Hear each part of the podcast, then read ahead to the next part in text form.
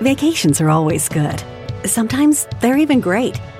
And Celebrity Cruises is about to ruin all of that. Because once you explore with us, you'll never want a vacation any other way. And with new Quick Caribbean escapes, you'll never want a weekend any other way either. Celebrity Cruises. Nothing comes close. Visit celebrity.com, call 1 800 Celebrity, or contact your travel advisor. Ships Registry, Malta and Ecuador. So, why do you want to learn a new language? I'll tell you why. Because donde está el baño can be a very important question at times. You know, Rosetta Stone is the most trusted language learning program, available on desktop or as an app. Fast track your language acquisition with immersive lessons designed to teach you to pick up languages in a natural way. I love the fact that I can go from my laptop to my phone to pretty much anywhere and learn the language of my choice. Not to mention, I'm bringing my communication skills to new heights. Don't put off learning that language. There's no better time than right now to get started. For a limited time, StarTalk Radio listeners can get Rosetta Stone's lifetime membership for 50% off. Visit rosettastone.com slash StarTalk. That's 50% off unlimited access to 25 language courses for the rest of your life. Redeem your 50% off at rosettastone.com slash StarTalk today. Hey, StarTalk All Stars might be off the air, but we have an all new way for you to enjoy the show. Head over to youtube.com slash StarTalk All Stars for free weekly video episodes of the show. You can still listen to all the audio episodes, but we figured you'd like to watch them with your very own eyes. Subscribe to youtube.com slash StarTalk All Stars and hit the bell so you can be notified every time a new video gets published. Thanks to our supporters on Patreon for sponsoring this episode of StarTalk. Join them and listen to every episode with no ads. Go to patreon.com slash startalkradio to learn how. I'm Gary O'Reilly. And I'm Chuck Nice. And this is Playing, Playing with, with science. Science. Today we test the heat on the street. And for that, you'll be needing sneakers. So slip them on, lace them up, and if your kicks ain't kicking, then it's game over. Yes, the superstars of sneakerdom are the designers themselves. Guys like D'Wayne Edwards, who designed at least one pair of Air Jordans and is a legend in the game. He'll be first up on our show. Following in his footsteps is an Italian prince, Federico Maccapani, aka M. Broidered, aka Dr. Frankenstein. Mu-ah-ah-ah. He's not a real prince. not royalty. Well, at least we'll find out if he is. All right, Federico has worked with both Gucci and Adidas, and we'll be getting into the secret science of the sneaker with the both of them. And then wrapping up the show will be fashionista and sneaker guru Ezra Wine. So sit down, get comfy, and try this bad boy on for size. Yes, that's right. We're going to have a fashionable show right now. That's right. And as we promised, first up, D'Wayne Edwards, who is the founder of the Pensole uh, Design Academy and also a prolific award winning shoe designer himself with a with just an incredible backstory. We're so excited to have you here. D'Wayne, how are you, my friend? Thank you, guys. It's it's uh, amazing to be on the show and, and getting a chance to speak with you guys. Yeah. You are amazingly humble because if I got one word for our listeners, it's Jordan. And you have a major role to play in that. Yeah. Yes, it's the shoes. And Right. um, we're going to get there. I, I want to go back and forward in the same conversation to begin with. Okay. Why, what is, and what will the Pensole Footwear Design Academy achieve? Yes. And and and and before you even get to that, why don't you give us a little backstory on how that came about? Because I think it's tied to your backstory inexorably Okay. so. Yeah. So why don't you Yeah. give us that and then tell us about the goals and what you hope to achieve in the future with it? Sure. Um, so Pensole was uh, it was a school I wish I was able to attend um, growing up as a kid, and it was it's a it's a it's an academy that um, I wanted to hire from. You know, during my time when I was at Jordan and Nike, And it came from as a kid growing up in Inglewood, California. My my my dream was to be a, a sneaker designer.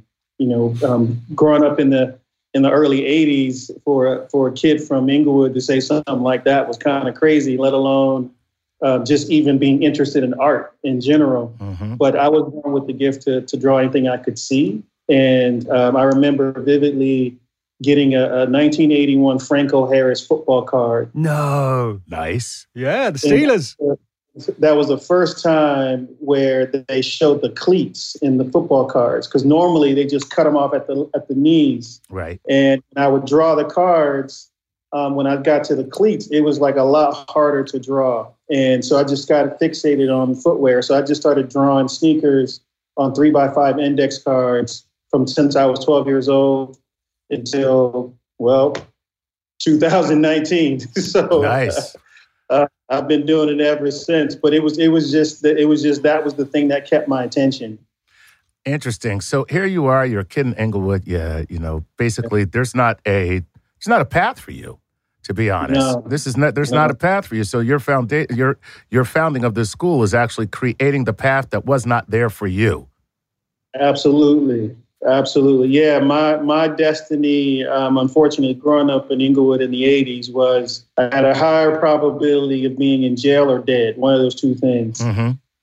It, unfortunately, college wasn't a part of my future. Right. I'm the youngest of six kids raised by a single parent, so I, I never actually got a chance to attend college. Wow. Um, but uh, but but Reebok was on my um, thank you wall um, and uh, a brand that I, have been taking it out on for the last 30 years. Yeah, you have.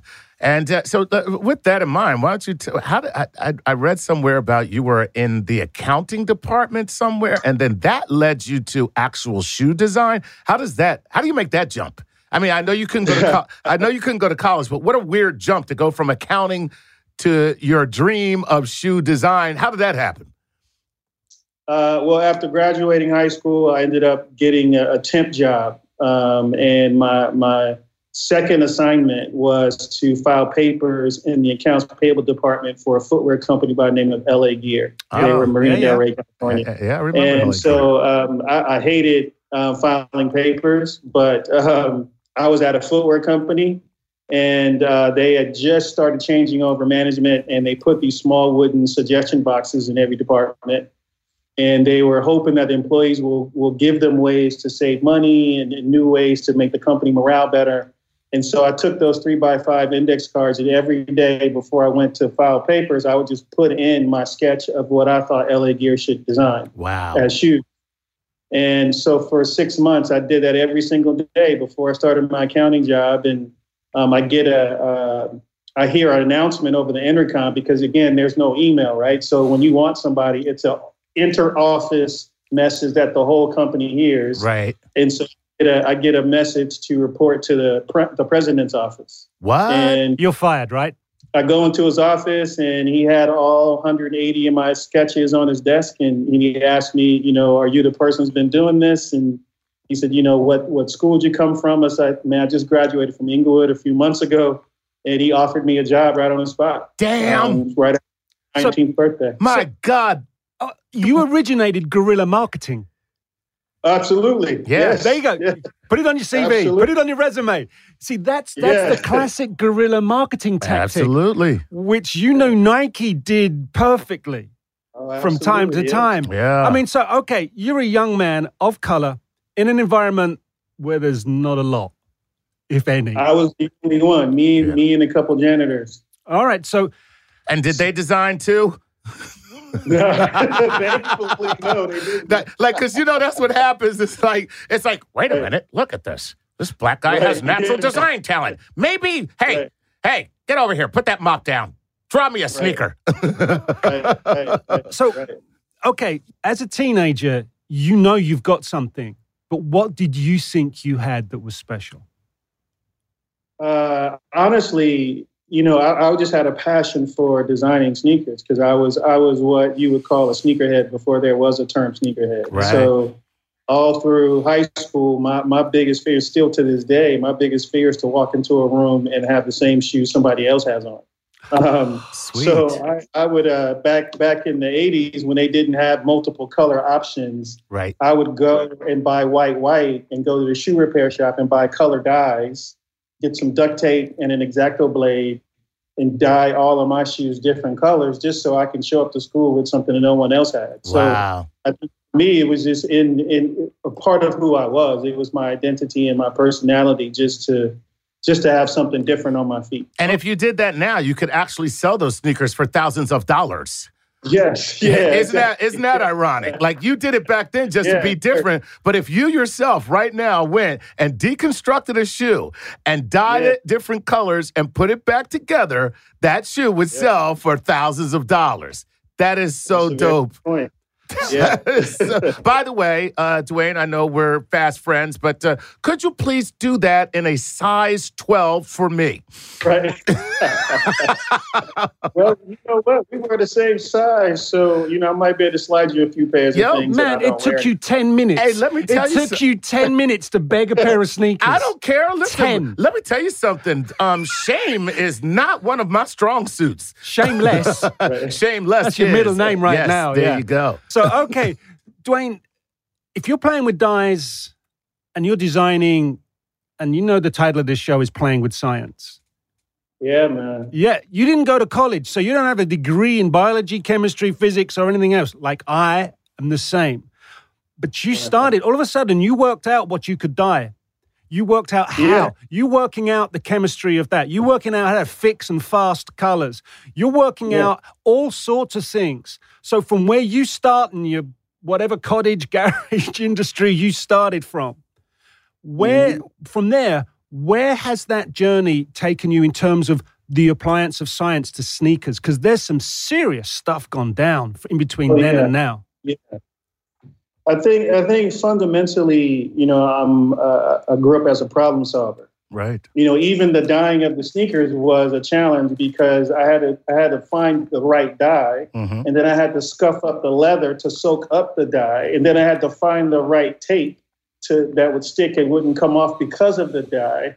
Um, and then trying to understand how long it took for it to dry. So just fundamentally, like just through problem solving, you know, science kind of happens, right? Right, yeah. And it's it's it's no different even from a from a footwear design perspective. I absolutely hated geometry in school, but there's so much geometry in designing shoes. It's ridiculous. Like you can't design shoes without it, actually. But I didn't know that's what it was. I was just doing it to finish the thought and the idea. It was when I started going backwards and reverse engineering the process. Then I started to understand the science behind the creation of, of sneakers. Okay, so you're responsible for at least one Air Jordan. Am I correct? Two, At two least. of them. Um, then I worked on two, three other ones. Yeah. All right. Wow. So you not just geometry, you're going to be really up on anatomy. Tendons, muscles, the way, the movement, the dynamics, the the- biomechanics, everything. And then if you're designing for a particular athlete, Oh yeah, it changes completely. Absolutely. So when when I would design for specific guys, if it was for baseball, if it was for boxing, it was for basketball, uh, for football, I would watch the sport completely different because I'm actually only watching from the kneecap down.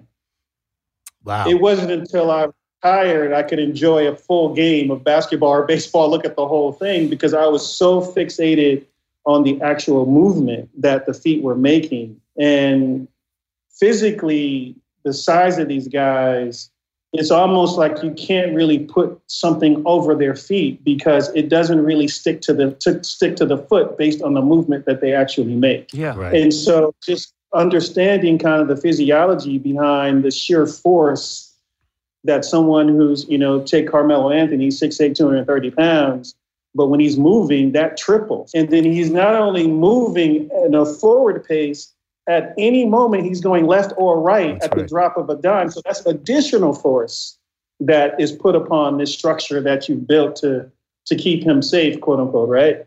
And so, because of that, you you would have to understand um, what materials can withstand certain force. Mhm. You would have to understand the different rubber compounds that could withstand the abrasion on a wood floor with a certain type of polish on it. Like there's so much science and math involved in the process. You just actually you don't look at it through natural learning as if you were in school. Like if you told me to take a science class and a math class and a physiology class in school, traditional school, I would I would tap out like I'm good. I, I don't want to do it. But if you put a sneaker in front of me and said, "Hey, you know what? This sneaker has all of these things in it," and you learn through that process, you would learn all day long. Like right. you would probably pay to be in that class versus you know you you paying. You know you you uh, learning it and getting paid for it. That is, but uh, yes, a part of is understanding the entire physiology of the athlete and and what materials, compounds um, work with the product, but also the surfaces that they play on as well also has just as much of an impact on how you design and create products. You talking there makes me makes me recall just the recent history of March Madness and Zion Williamson, where uh, we'll, call it yes. we'll call it a wardrobe malfunction, hmm. right? Yes. Okay. Major, major. Yeah. Wow. yeah. Major the, it was it was the first sneaker blowout. as a designer, as a designer, a that hurts you, I'm sure. But what oh, kind of what kind of forces are going through him to rip that shoe apart? First of all, I've never I've seen I've seen shoes blow out before. Mm-hmm. Now, technically, when they blow out, what's really happening is shoes are put together. The upper and the bottom are put together by glue. Glue, right? If that glue gets to a certain temperature, it starts to loosen up, right. and that's how it separates the top and the bottom it's a really easy trick. You can stick a shoe in the microwave and you take take take, take the bottom oh, off. Take the boot off, right? About two minutes in microwave.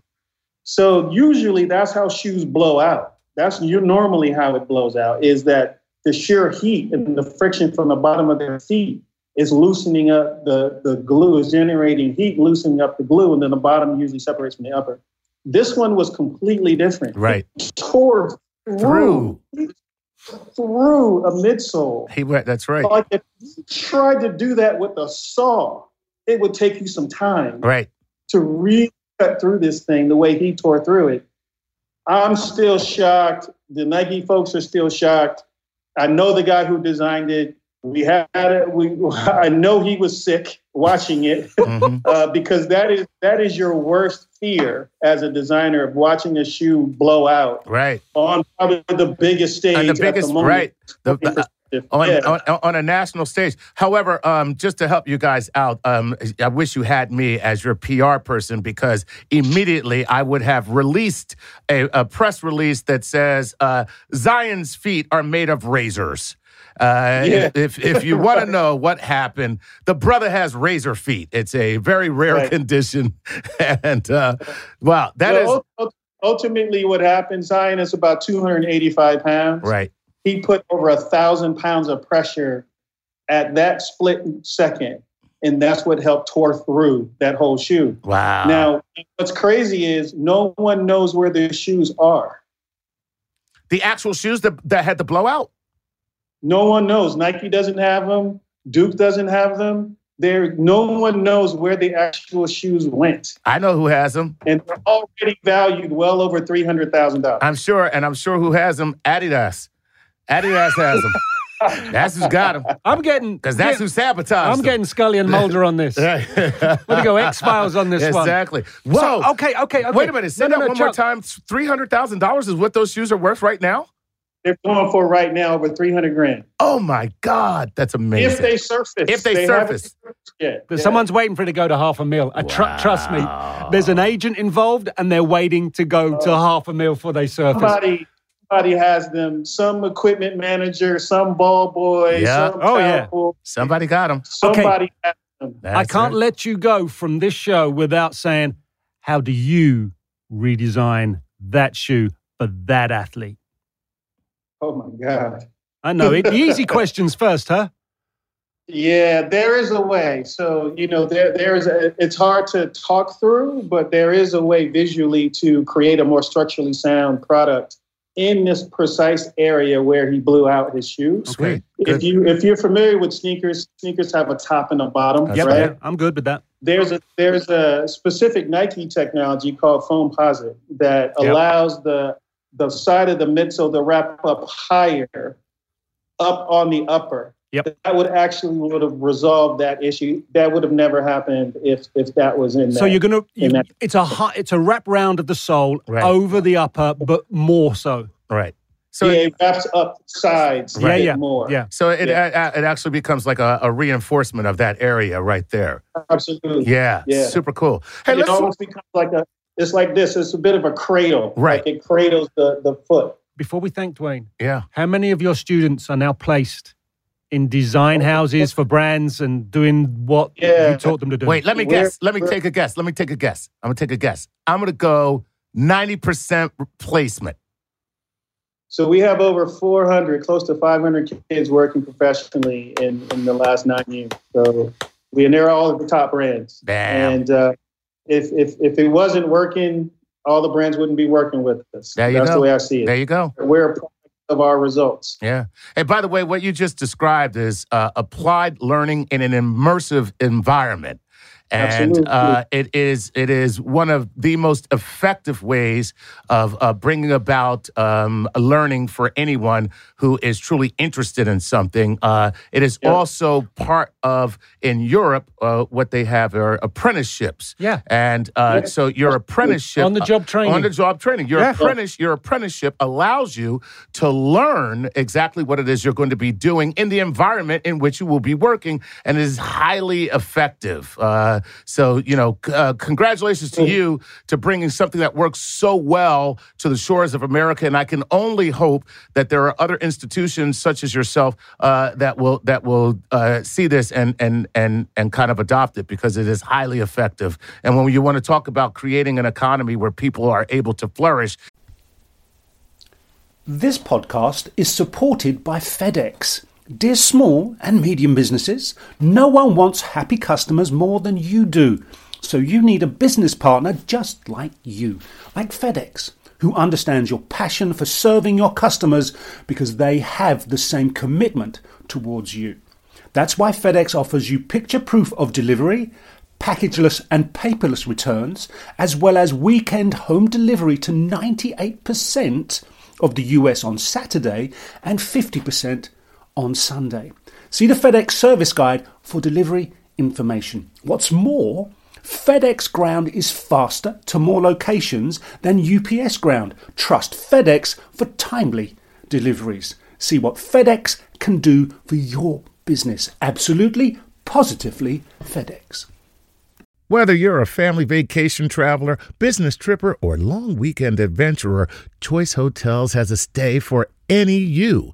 And that's good because there are a lot of me's. Choice Hotels has over 7,400 locations and 22 brands, including Comfort Hotels, Radisson Hotels, and Cambria Hotels. Get the best value for your money when you book with Choice Hotels. Cambria Hotels feature locally inspired hotel bars with specialty cocktails and downtown locations in the center of it all. Hey, that's me. Radisson Hotels have flexible workspaces to get the most of your business travel and on site restaurants. That's me too. And at Comfort Hotels, you'll enjoy free hot breakfast with fresh waffles, great pools for the entire family, and spacious rooms. Hey, that's me too. I guess I'm just going to have to stay at all of them. Choice Hotels has a stay for any you. Book direct at choicehotels.com, where travel comes true. Reese's peanut butter cups are the greatest, but let me play devil's advocate here. Let's see. So, no, that's a good thing. Uh, that's definitely not a problem. Uh, Reese's, you did it. You stumped this charming devil. That is that is one of the ways that you can do it. So kudos to you. Yeah, Thank you. Thank you very much. No, and, and thank you for the Pensole Academy. It is uh, a fabulous project. Yeah. And can I get in? Can I get in? Can I send you a sketch? No. Can I, can I send you a sketch, No, D'Wayne? it's going straight in the trash. It's going straight in the trash. Absolutely. Slam dunk it. hey, D'Wayne, thanks D'Wayne so Edwards, much, man. thank you, sir. Great talking All to you. All right, Chuck. Thank you, guys. Thank you. We are going to take a break. All right, let's take a break. Let's do that break. When we come back, Federico Macapane, yes, Macapane. at Mbroidered will be with us live in the studio. Do not go away.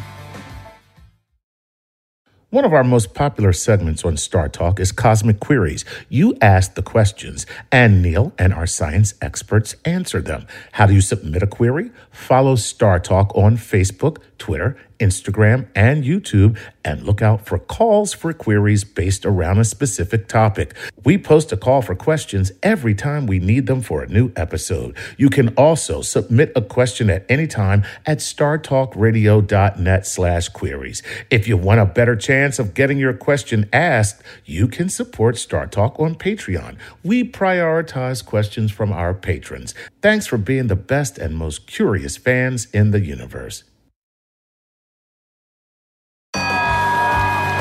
Welcome back to Playing with Science. Uh, what a fabulous conversation with D'Wayne Edwards. Yeah. And we're about to have another fabulous conversation. And he's here with us in the In studio. studio. Federico Maccapani. You may know him better as Mbroidered. He has been described as a Dr. Frankenstein of sneaker design. Now, I don't know if he's happy with that, but we're going to find out. Federico, welcome to Playing with Science. sir. Thank you so much, and thank you for having me. I appreciate it. Absolutely, Well, it man. comes from our side. So, your inspiration comes from where?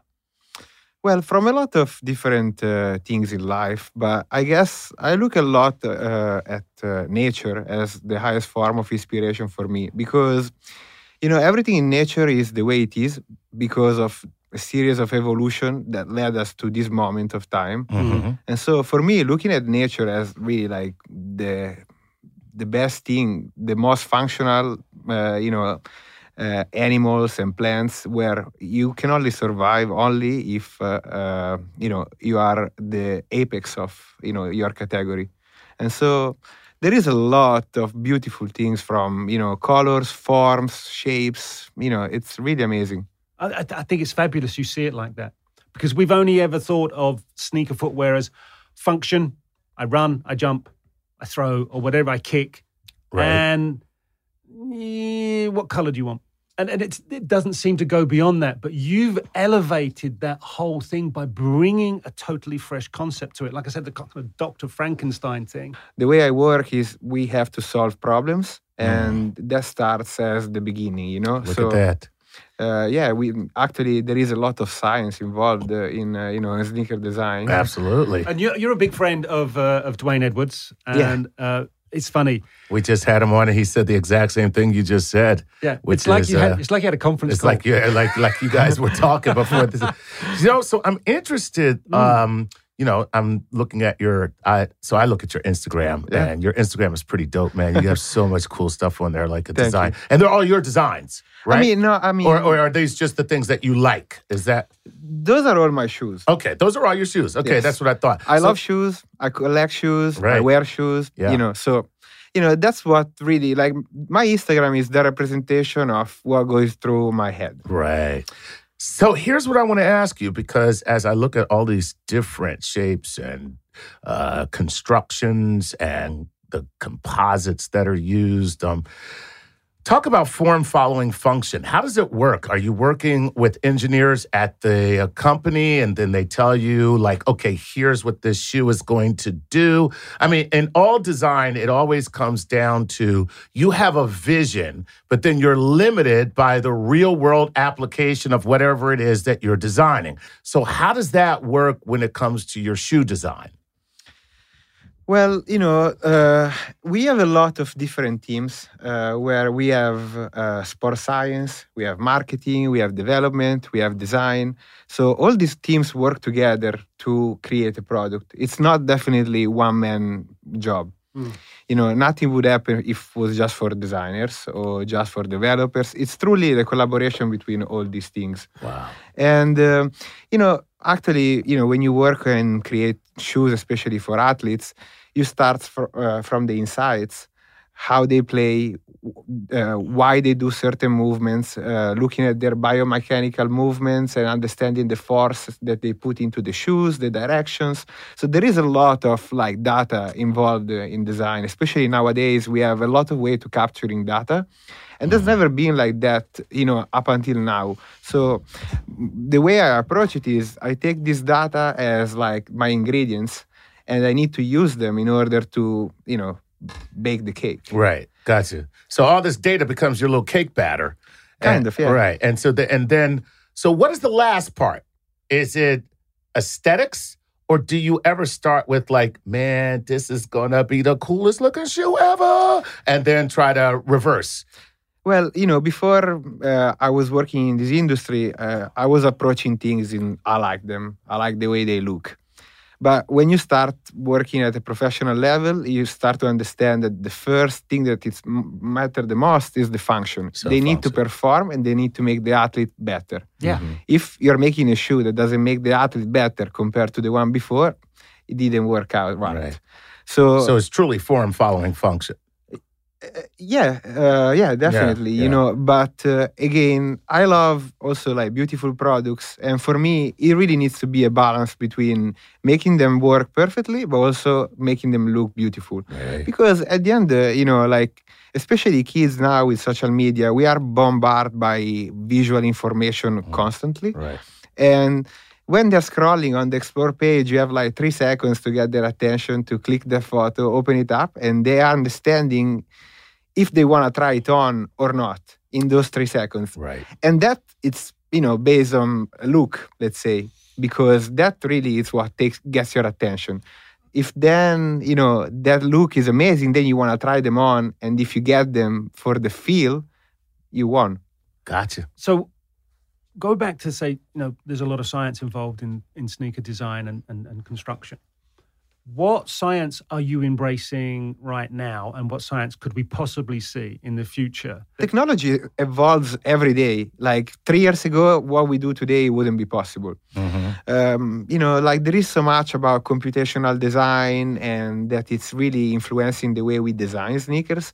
Before there were a lot of like sketching, but now it's kind of uh, we have this data, we have this machine that can generate the design based on the data that we implement. So it's all based on algorithm that is truly like mathema- super mathematical, you know.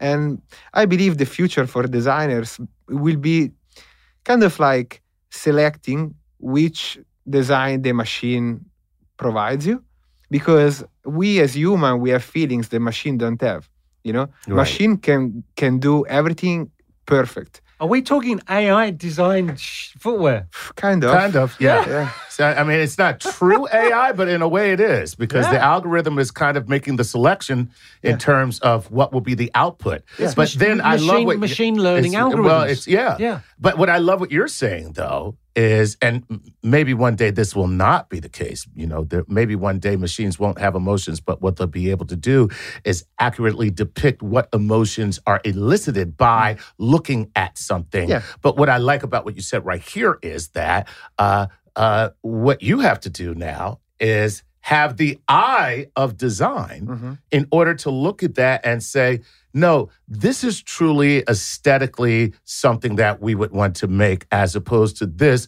which actually uh, lives up to the functionality. Mhm. But you know, it's it's an ugly piece of crap. So take that computer. No, I'm joking. Uh, right, right. no yeah for sure uh, you know like it's truly the, the collaboration between man and machines Right. without without a collaboration there would be just humans and machine doing their own things but it's when the two worlds collide that's where really the magic happens Nice. So let's look. Let's focus on the sort of Predator Harden Yes. hybrid that you came out with. The Predator is uh, a soccer boot, a football boot, Right. cleat, whichever Cleat. way you perform. It's a cleat, and the. Harden is a basketball shoe. Now, this is the Frankenstein part of of design for you. Now, I know the soccer shoe because it's a Predator, Mm-hmm. and that Predator is built with rubberized paneling that and enables more traction on the ball When you- allows when us you to kick co- it. Yeah, so I'm bending it like Beckham. the swerve yes, Right. the swerve,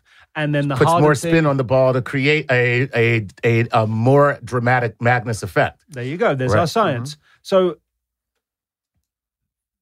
what on earth drew you to produce something like that? Dude, it's uh, and by the way, if it's cool. If, if you take a second, just look up Hardened Predator. it is now, and I'm going to tell you this, Federico, and I'm not blowing smoke. Okay, uh, I'm not a sneakerhead. Okay, as a matter of fact, you see what I'm wearing? I'm wearing Chucks because that's my name, and uh, that's about as deep in the game as I'm going to get. These things are so cool looking that when I saw them, I was like, oh my like I actually had that sneakerhead reaction, like, oh my god.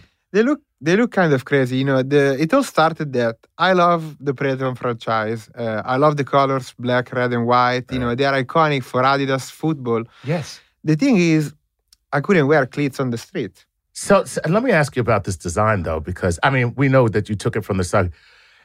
Is there is there any racing inspired? Because it looks like it's moving when it's sitting still. Oh wait, do you have it? Yeah, yeah. Oh, he's going into his bag right now. He's going to take the shoe out. That's pretty awesome.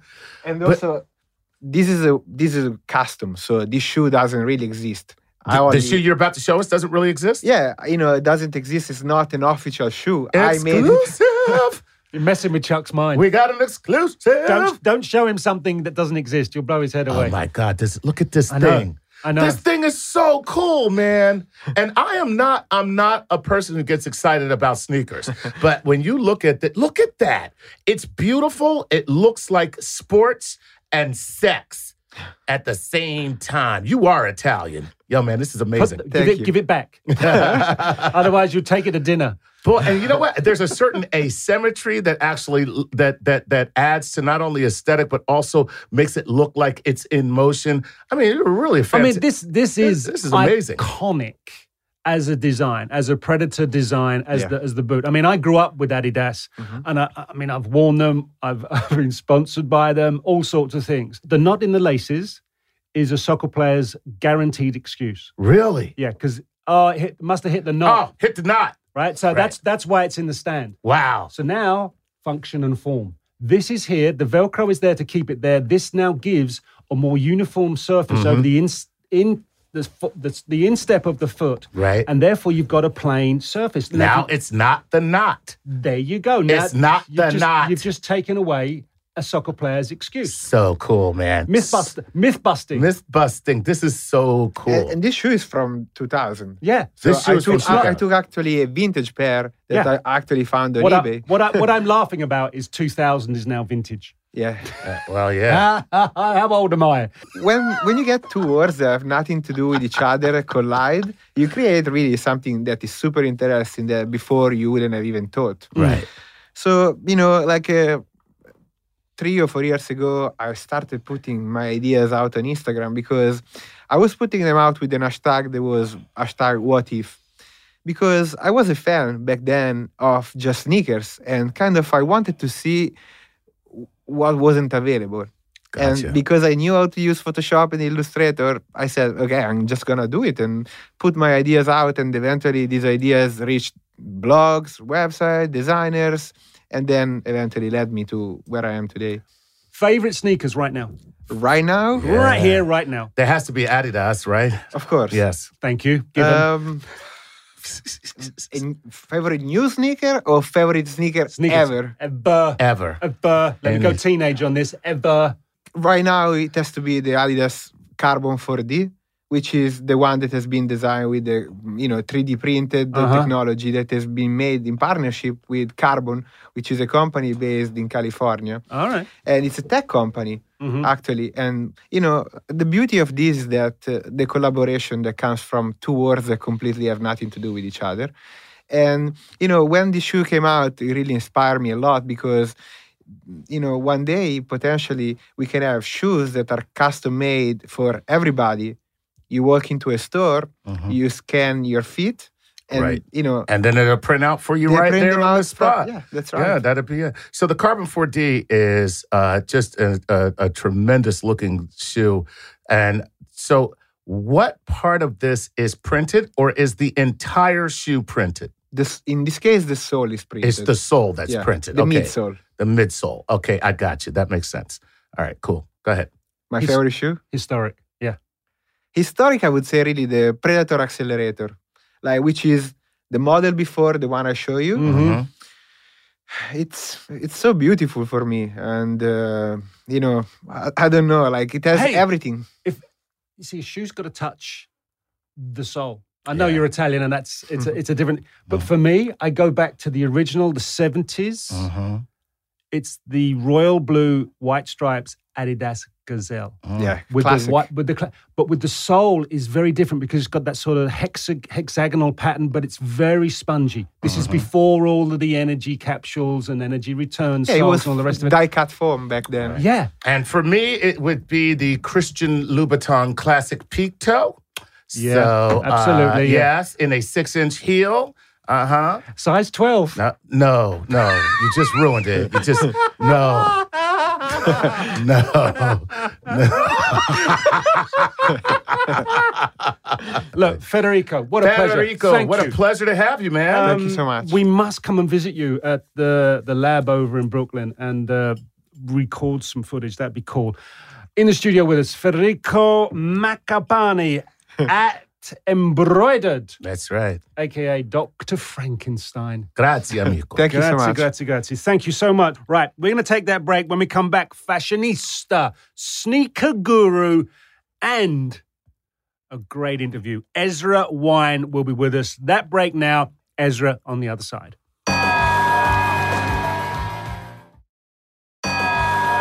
So, Chuck, fashion designer and archivist Ezra Wine. Now, Yes. we have to know what it really means on the street. So, there's only one person to go to. Yeah. This is our guy. Ezra Wine, welcome to Playing with Science, sir. What's up? Good to be here. Thanks for having me. Yeah, without a doubt, man. So you're in the fashion world, uh, originally from taking the stuff that you loved Yes. and kind of remixing. Yeah. Like you're the, you're like the puffy of fashion. Before there was any any remixing, you were remixing fashion. yes, I definitely feel that way. Um, glad you said it that way. I, I Dapper Dan has always been like a big influence of mine growing up. Um, just seeing what he was creating, kind of taking luxury labels, whether he was cutting and sewing old fabric and remaking these Louis Vuitton Gucci pieces, and he was so influential at the time. Yeah, so I feel like that was always a big, uh, big influence on me. If you can just give us a brief history lesson of why we're at the place we are right now with regards sneakers and what has been the journey. Yeah, it's a very complicated journey, a journey that I love to think about and and talk to my friends about. Um, I think it's about art. I think it's about supply and demand. I think it's about uh, I think it's about cultures forming. Uh, I think it's about and, and again back to the art side of it. I think it's about this these products that were created uh, that certain individuals like Michael Jordan wore and kind of popularized, and then um, it's about how people wanted this art and and people sought after these pieces. There was a status symbol. There was um, risk involved with like you know people getting robbed for their sneakers and and all of these things while the majority of the country might have thought of this as like, oh, don't buy those for your kids. Like that's only gonna be trouble. There's always this percentage of of people in America that like think this is controversial, this is exciting, uh, I gotta have it. gotta have it. This is this is like in the news. This is in the this is in the crime part of this part of the newspaper, and it's in the fashion part of the paper, and it's in the sports section. It's So like- is it is it true? That's funny. Is it true? and uh, you, you, you two, you guys can bear this out. I heard, I read this on the other side of the Atlantic years and years ago Mhm. that Nike would judge the success of their new release on the number of times a sports store would get a smash and grab. I could see that being the case. Wow. definitely in the '80s. yeah, If it, you know that, that sometimes that's how popularity is. Uh, that was that was their determined. before we've had all of this data acquisition. That was their way to understand whether this shoe was going to work or whether or not they got to move on and design something else. And yeah, I mean, I think the other big part of the story is, and not to jump ahead to like the whole Sure. Jordan One story, but you know, it, it's a shoe at a time when the league is, it's. It, it, it's it's a diverse league in, in 1984 when when Jordan enters it you know black players white players but um, dress code wise everybody's wearing white sneakers Yeah. and it's when Nike made this black and red sneaker Peter Moore who I believe is the original designer for the Jordan 1 um, when they created this, this was this was like a shock to the world. It's like black and red. This is the devil's colors. This is this is like gang. Right. this is like this is a gang look, and uh, and and these were all the things that were said. And then the fines came in, and you know, the NBA said, "Well, this goes against our dress code policy." But you know? had you were involved in this story. On once the fines come in, were you not? You then brought your own take to this whole thing. Yeah, I mean, perfectly honest, my my own experiences a number of years later, you know, I wasn't uh, you know, make I was not making clothes in 1984. I will No, admit okay. that. But so for me it was more of a uh, 10 years later when I when all these books start coming out on Jordan and books on sneakers and kind of telling the story and and one of the most exciting stories that I was learning about at the time was uh, was the story that uh, this went against the league policy and the NBA said, uh, you know, it's three hundred dollars a game. Like you, you can't wear these, and we're fining you. Uh, and then it goes up to over the course of the season, it, it, it turns into a five thousand dollar fine per game. So every time Michael Jordan steps onto the court, Yes, the NBA is saying we are now we're going to censure you five thousand dollars because we Yes. told you you can't wear those sneakers. Now they're damn sure not going to tell him he can't play because he's the most exciting player in the league. Right. So they can't say that. Plus, plus the NBA, like the commissioner, doesn't have the power to actually sit a player. Only a coach and a GM can do that. right. So they're like, all right, what do we? What So can, who's paying the What fine? can we do? We got to pay. We you got to pay five thousand. So is Michael putting his hand in his pocket and pulling out 5K every game, or did someone intervene? The story is that Nike paid all the fines. that this was all marketing hype, and Nike. How many shoes were they selling? Ah. if they could, how many games in a season? 180? No, uh, 82 games in an NBA season. All right, uh, uh, that's baseball. Baseball, Uh, yeah. 80, 80 to 80 games, right? At 5,000 to go. Eight times five. It's forty. They So were that's, just- that's not bad. Not if you're Nike. yeah, exactly. But- Actually, that's that's kind of smart. But Yeah. this is but this is also 1984. It's like Michael Jordan's a rookie. He's not guaranteed to be, you know, Right, yeah. this world It's a big icon. it's a big gamble. and and and uh, in the movie Just for Kicks, the documentary film Just for Kicks that I love to watch, they also talk about this a lot. Where Nike, uh, this this was this was like a, a roll of the dice for Nike because they had some money, they signed Jordan, but they weren't this like. According to the film, at least, they're saying in 1984 and 1985 that Nike is not this like powerhouse, and this was kind of like a roll of the dice, where it's like if it works, they become you know cultural icons. The icons. thing, the thing If it- about the big sports brands, because I've done some of this myself in the UK for Adidas and a little bit with Nike, talent identification of the, the young players. Mhm. And we will sit down and go through a list of talent. Mm-hmm. And we, we will then be asked. When I was at Adidas, I was asked, will this player not just become a top domestic player? Will he go on to be a top rank international player? right. And we had to call it. And I'm looking at people saying, he's 14. Because of my background, that's function. yeah. This shoe, this boot, whatever it is I've got on my feet has to have a functionality. If it doesn't give me that, it's out the window. And I don't care which floor I'm on, they're going out the window.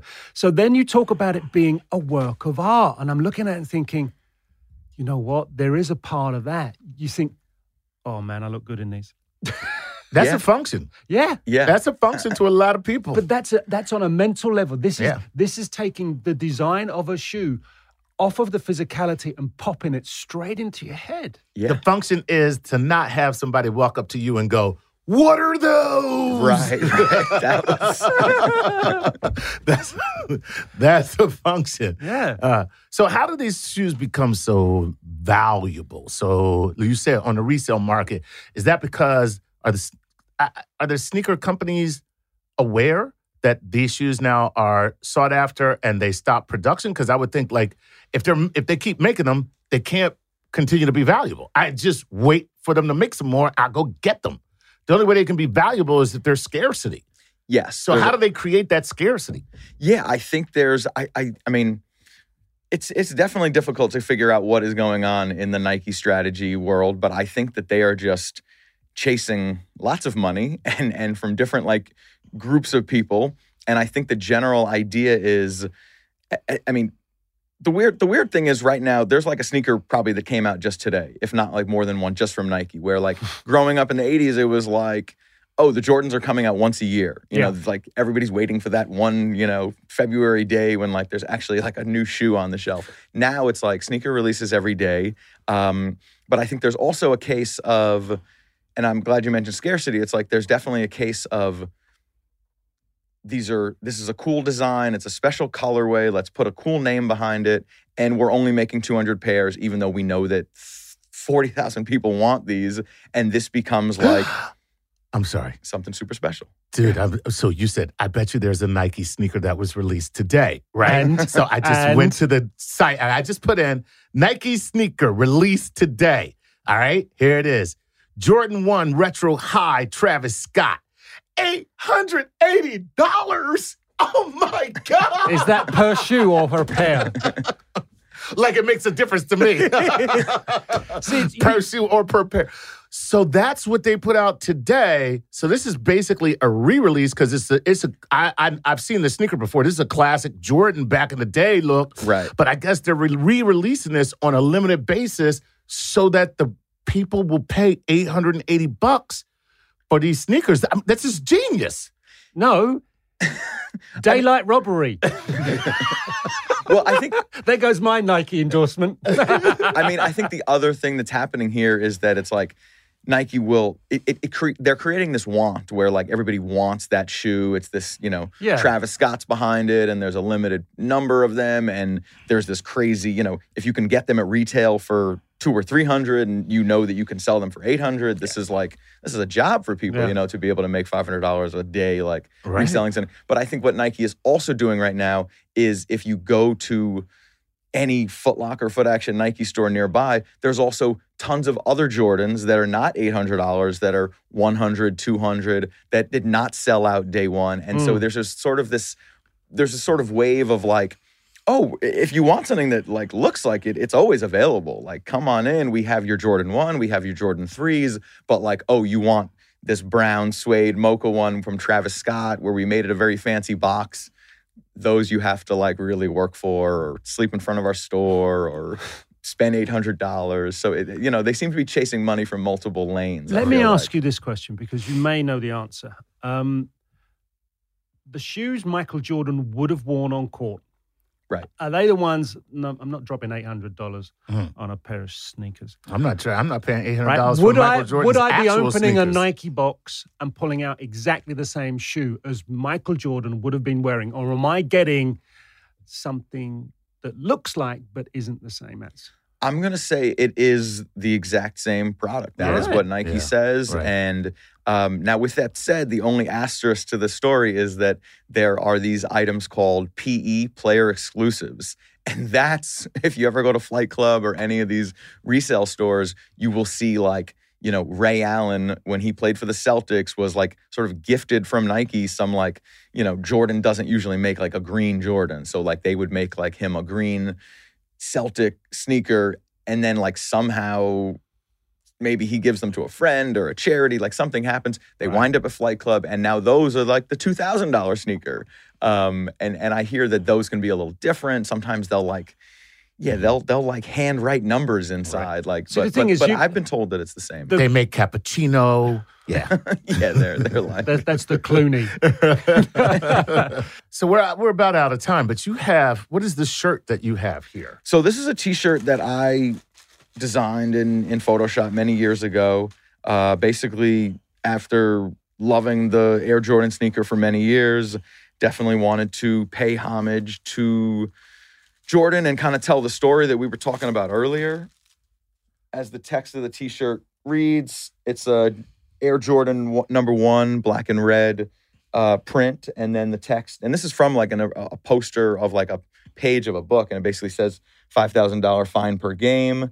And this is all related to the story that we were telling earlier, which is that in '84, when Jordan came into the league, uh, he was getting fined. So basically, the the card that I that we wrote up Has a little story on has it. a little story, so uh, I'll read it. In 1984, the National Basketball Association banned the Nike Air Jordan sneaker and fined rookie star Michael Jordan for wearing his signature sneakers. The league claimed the shoes went, went against dress code policy, stating the shoes did not have enough white in their design. Ooh. At the beginning of the season, the fine was $300. By the end of the season, it was $5,000 fine per game.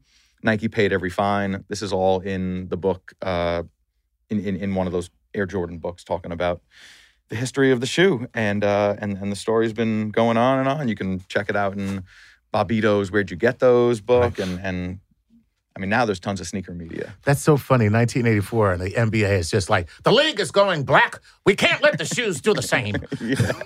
Can you imagine? We need more white in these shoes and on the courts, damn it. Oh, Boston, where are you when we need you? Exactly. Do you No, think it the was- NBA is sitting there thinking, why didn't we find him more? All Hey. Ezra Wine, thank you, sir. Thank you guys What for a having pleasure. me. Great talking This to you. This was fun. Yeah, a lot of fun. right? this has been Playing with Science. We look forward to your company very, very soon. Psst. Hey, bud, come here. You could have listened to this episode with no ads. I tell you how. For five bucks a month, you can join StarTalk on Patreon and lose all the commercials. Learn more at patreon.com slash Star Radio. But you didn't hear it from me.